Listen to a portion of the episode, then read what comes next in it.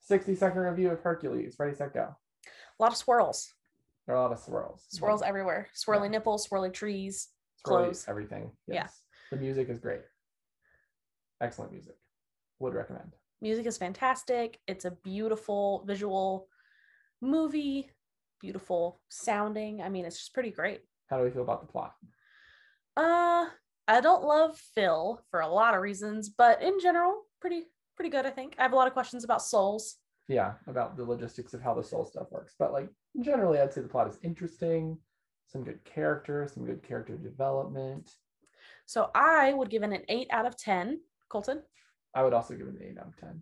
And I feel like the most important part of this episode is that we are together this episode. In the same room. Oh my gosh. That's Wait. all the time we have. Is it? Wait, no, we have two more seconds.